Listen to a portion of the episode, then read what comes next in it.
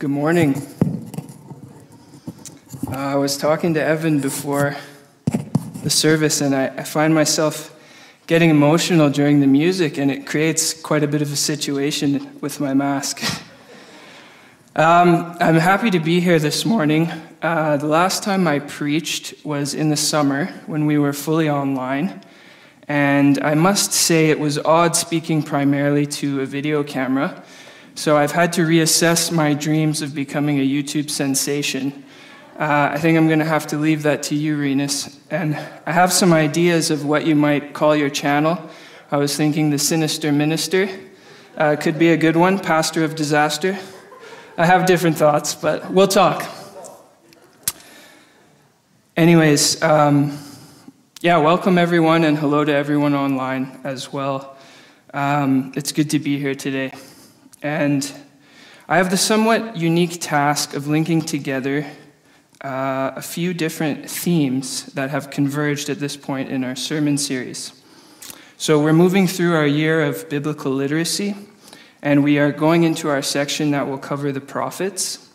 And we're also going to take a bit of a closer look at the prophet Hosea in particular this morning. Um, of course, this Sunday also marks the beginning of Advent, and the first theme of Advent, uh, which we also want to consider this morning, is hope. So there's no shortage of ground for us to cover this morning, so strap in. I'm going to try and do this all in 20 minutes, so we'll see how it goes. Um, I want to start by recommending to you a book which has proven to be very helpful for me this year and also has contributed to many of the thoughts that I want to consider today. And the book is Disappointment with God by Philip Yancey. I imagine that the title alone is resonating with some of you. Um, and that's what happened for me. And so if it does, I encourage you to pick up a copy and give it a read. It's, it's been very helpful. And um, now some of you may be thinking, disappointment with God. That doesn't sound very hopeful. I'm looking at you, Susan. uh, and on the surface, I think that may be correct. But I think if we define our terms a little bit more, the relationship between hope and disappointment can become more clear. In fact, I think the simplest way we can define disappointment is the way the disciples on the Emmaus Road defined it. We had hoped. What does disappointment really mean other than this? If we are disappointed, it means that we, our hopes have been dashed. We had hoped in something. It could have been anything, but it didn't come true. Or that at the very least, it didn't happen in the way we expected. And where does that leave us? In a state of disappointment, loss, and grief. I'm sure this is where some of us find ourselves this very morning. And if we are not there now, it's very likely we have visited there very recently, perhaps numerous times in this past year. If you do find yourself in this state of disappointment this morning, know that you are in good company among the prophets of Israel. This year, I decided I wanted to read through the prophets, and that's part of why I'm standing up here this morning. I made the mistake of telling Renus that I was doing that, and so I was asked to speak. Um, we've discussed prophetic literature before, and if you will recall, recall our series on Amos last year, just to refresh, we need to remember that the goal of prophetic literature is not primarily fortune or future telling. Prophetic literature in the Bible is always concerned with reality as it is at present, first and foremost. The prophet's message is one for his time in particular. He is calling out the actions of a specific time, place, and people group. But his message also extends beyond time, place, and people due to the nature of the things that he is concerned with. Hear these words from Abraham Heschel in his book, The Prophets. The things that horrified the prophets are even now daily occurrences all over the world. There is no society to which Amos' words would not apply. Although the message of the prophet is for a specific time, place, and people, the truth of the words extend very far beyond this, all the way to the year 2020 and all the way to the place Calgary, Alberta. I want to introduce to you a tool which has been very helpful for me in my own understanding of the prophets. Oh, I'm getting a cue to move over. So, this tool here to my left is uh, called the grieving wheel. It's a tool for understanding the various phases that we move through when we experience disappointment and loss in our lives. It's fairly self explanatory, but I will give you a, a, quick rundown of how it works. So we have four sort of segments here. Um, at the top, we have life as usual. To the, to the right, we have shock. Underneath the bottom, we have chaos. And then to the left, we have new beginnings. And so, as you can see with the wheel, there are, it's broken into these different sections, and there is a transition point in the middle of each of the sections. So each transition point is the first one is loss, and that's what transitions us from life as usual, the usual up and, ups and downs, the familiar, into this place of shock. And in shock, we experience resistance, disbelief, numbness, disorientation, confusion. And then we have to move from shock into chaos, we have what is called acknowledgement. So, this is when we acknowledge the loss, we acknowledge what's happened. And that actually plunges us down into this place of chaos. And when we're in chaos, we experience fear, anger, guilt, sadness, and a search for meaning. Why is this happening? Why did this loss occur? And then that search for meaning is what takes us to new understanding and new understanding moves us into new beginnings. In this section, we have more energy. We're looking ahead. We have a renewed hope. We readjust. And then, integration. This is when we integrate these experiences that we've had into our normal framework for life. And we move back to life as usual. And sometimes we're going round and round and round. Um, but this tool is helpful because many of the prophetic books begin in the lost section of this wheel and they move through exactly they move through exactly this cycle so as we move forward we're going to use this tool as an anchor point so i want you to just keep it in the back of your mind and we'll refer to it again later we've been going through israel's history so we already have a sense of what's going on with the people God has chosen. Remember that Israel was called to be different, to be set apart by God, to be a blessing. But they rejected that calling, and they rejected God in the process. This is a huge loss, and the prophet is uniquely sensitive to it. In fact, he often seems to be the only person who actually cares the prophet's sensitivity and lament over the state of the world is what leads him to God. Let me read a quote from Philip Yancey's book, Disappointment with God. More passionately than anyone in history, the prophets of Israel give voice to the feeling of disappointment with God. Why do godless nations flourish? They asked. Why is there such poverty and depravity in the world? Why so few miracles? Where are you, God? Why do you always forget us? Why do you forsake us so long? Show yourself, break your silence. For God's sake, literally, act. The pain over the state of affairs in Israel is overwhelming for the prophet, and he is begging God to intervene. He is face to face with what philosophers call the problem of evil. If God is good and he cares about us, and he's also all powerful, why does it appear that he isn't intervening?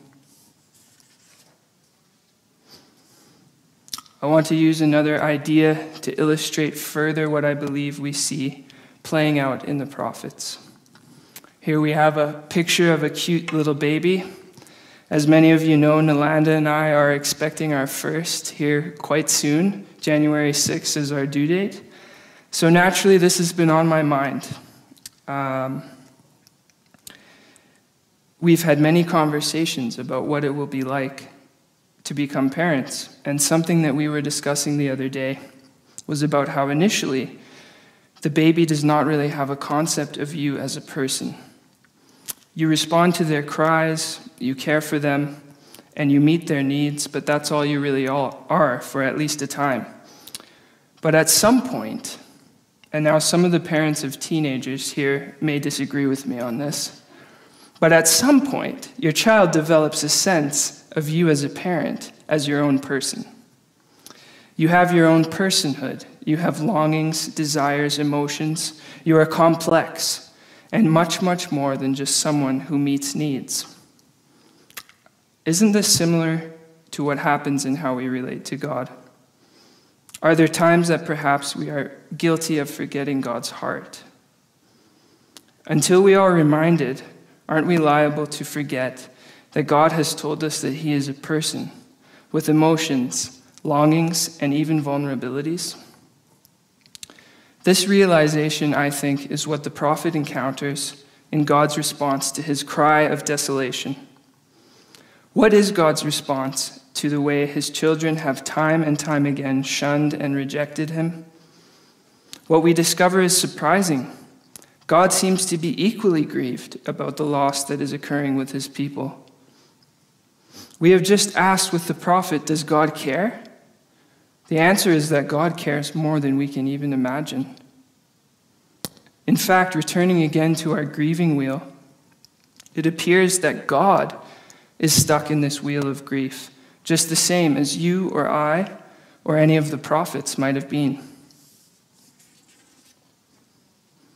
As I've been reading the prophets this year, I can tell you that God spins around the grieving wheel so many times in a single book.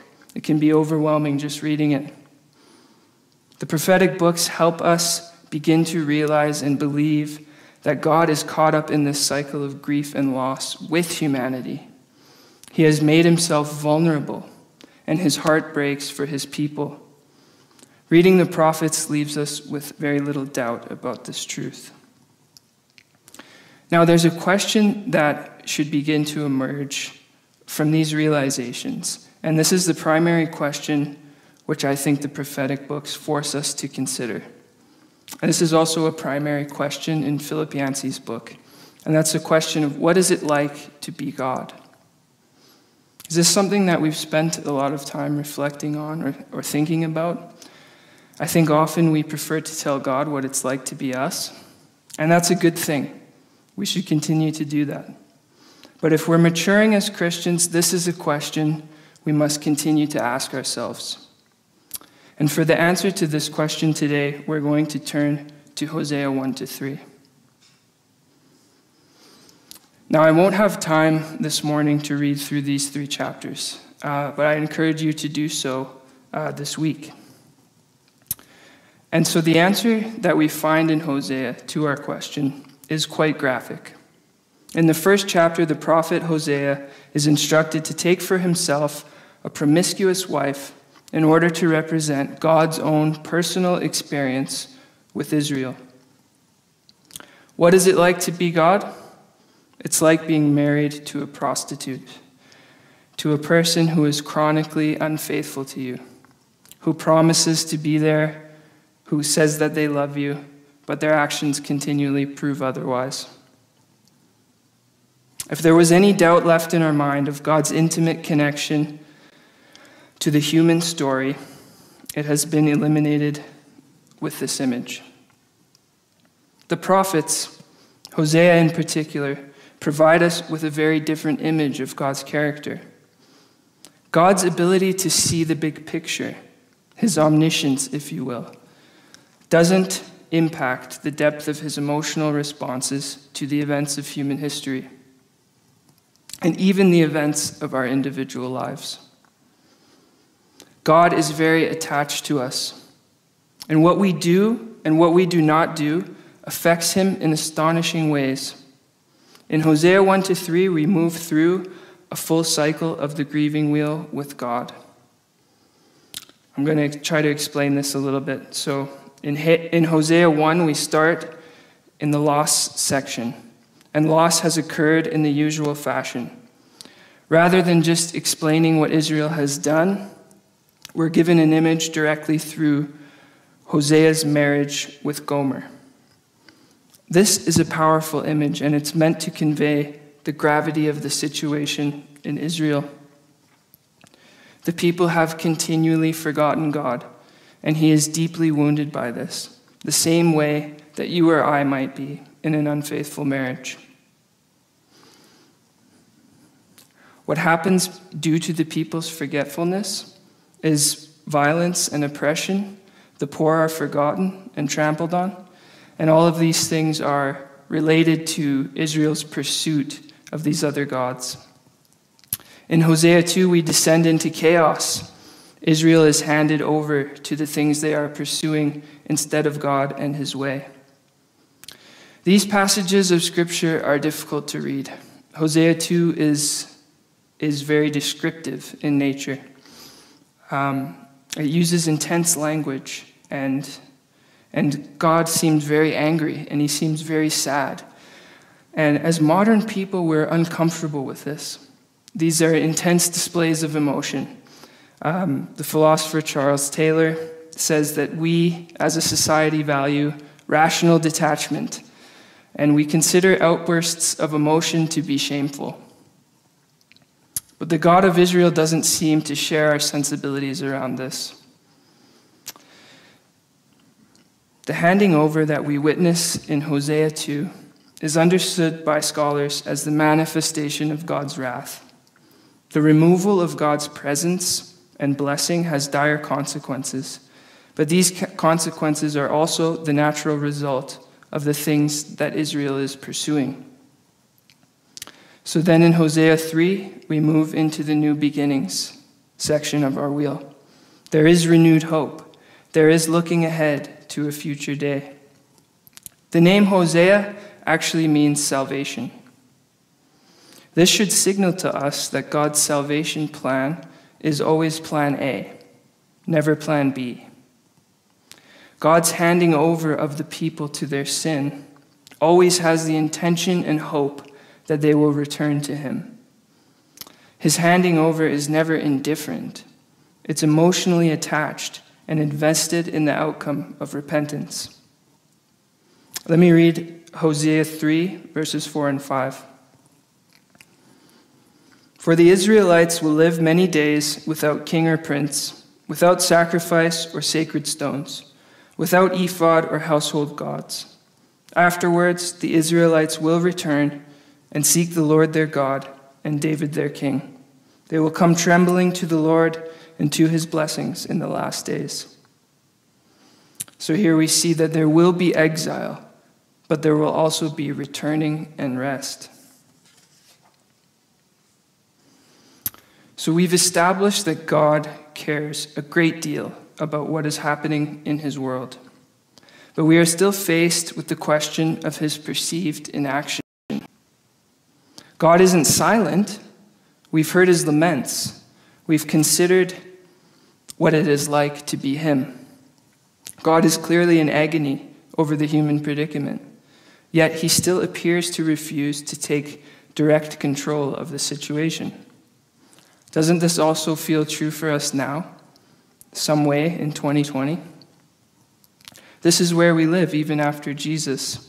Humanity continues to go astray and forget God, and we see the consequences of that around us in our world.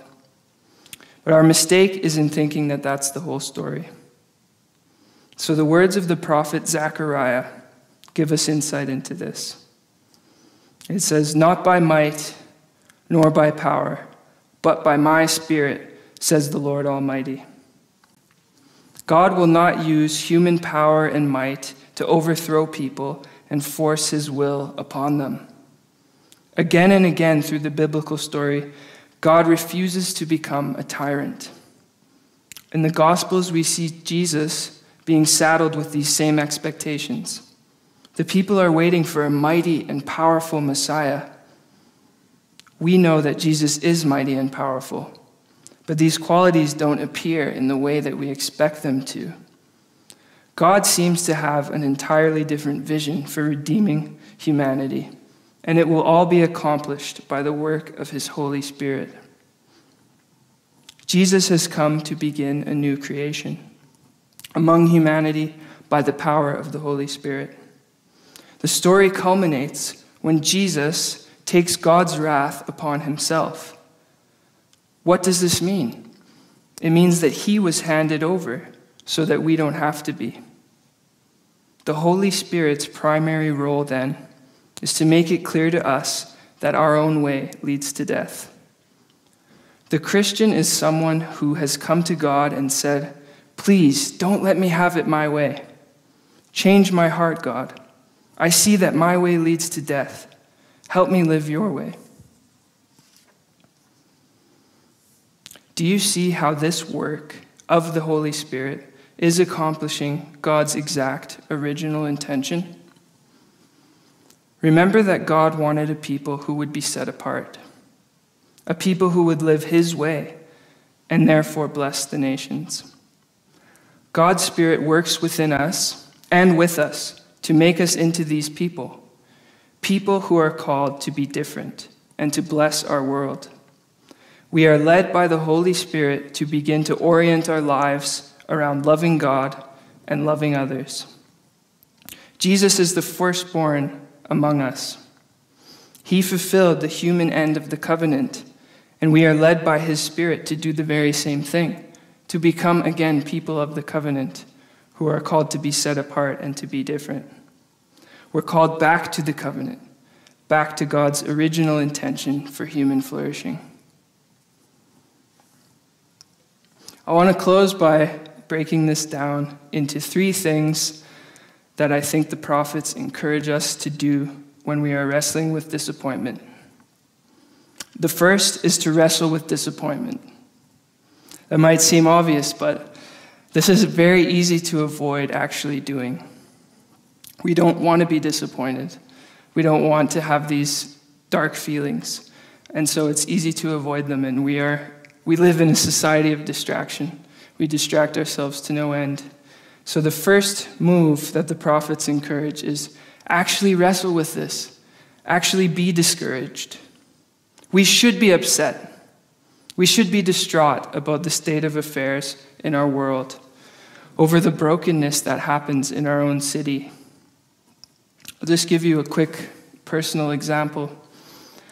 For the last three years, I've been working um, front lines with at risk youth here in Calgary. And so, up until this summer, when I, I, my whole team, we were all let go. That's another story of disappointment I don't have to share here.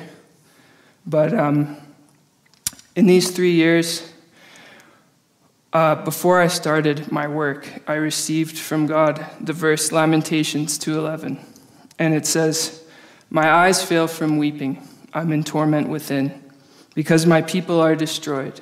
Children and infants faint in the streets of the city. I didn't know quite the meaning of this until I got into my work. I knew it was going to be important. Um, and this year and, and throughout, there's many ways, many stories I could share about the significance of that verse for me in my life. Um, but this year, it all came to a head when we lost two young people, uh, aged 21 and 23 and their lives were filled with injustice. They never had a chance. And I, I was in despair. I was in despair over this, and I should be.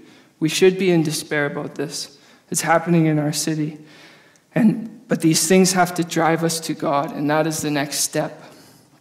These things lead us to God. And I went to God, and what I discovered is that He was more grieved than I was. I realized that Lamentations 2:11 was actually his experience, not mine. It became mine as well, but it was his. He was in torment within because of what's happening in our world. God is not unmoved by these things. So the second step is to let God speak to us, and we've practiced this a little bit today. We need to hear God's lament in the prophets, to hear his longings and his frustrations to consider what it's like to be Him, to dwell and reflect on His perspective. And we'll we will quickly realize that He is more upset and grieved than we are. and then we can let his compassion wash over us. Now, the third is to look for the ways that God is working by his Holy Spirit. God might not be working in the ways that we would like to see. Perhaps we, like the prophets, we want to see power, we want to see might, we want to see him come, fix it all in one go. But God is determined to work differently. And this primarily happens right here in our hearts. Because what is the root of the injustice and the things that we see in the world? Jesus showed us its selfishness, its pride, its greed, its lust. It's all of these things that are within us as well. And God wants to change our hearts. And God will often change us through our circumstances rather than changing our circumstances themselves. Do I have any DIY people in the house? Any do it yourselfers? DIY is great, but maybe not when we apply it to our spiritual life. That's why Zechariah says, Not by power, nor by might, but by my spirit. To understand with this as well that the pressure is off on some of these things. These words of Zechariah were in regards to rebuilding the temple. And that was the, the process that they were in the midst of. And God said, Not by power, nor by might, but by my spirit. Jesus said, Fear not, little flock, it's my Father's good pleasure to give you the kingdom. So the kingdom is something that we receive, it's not something that we build.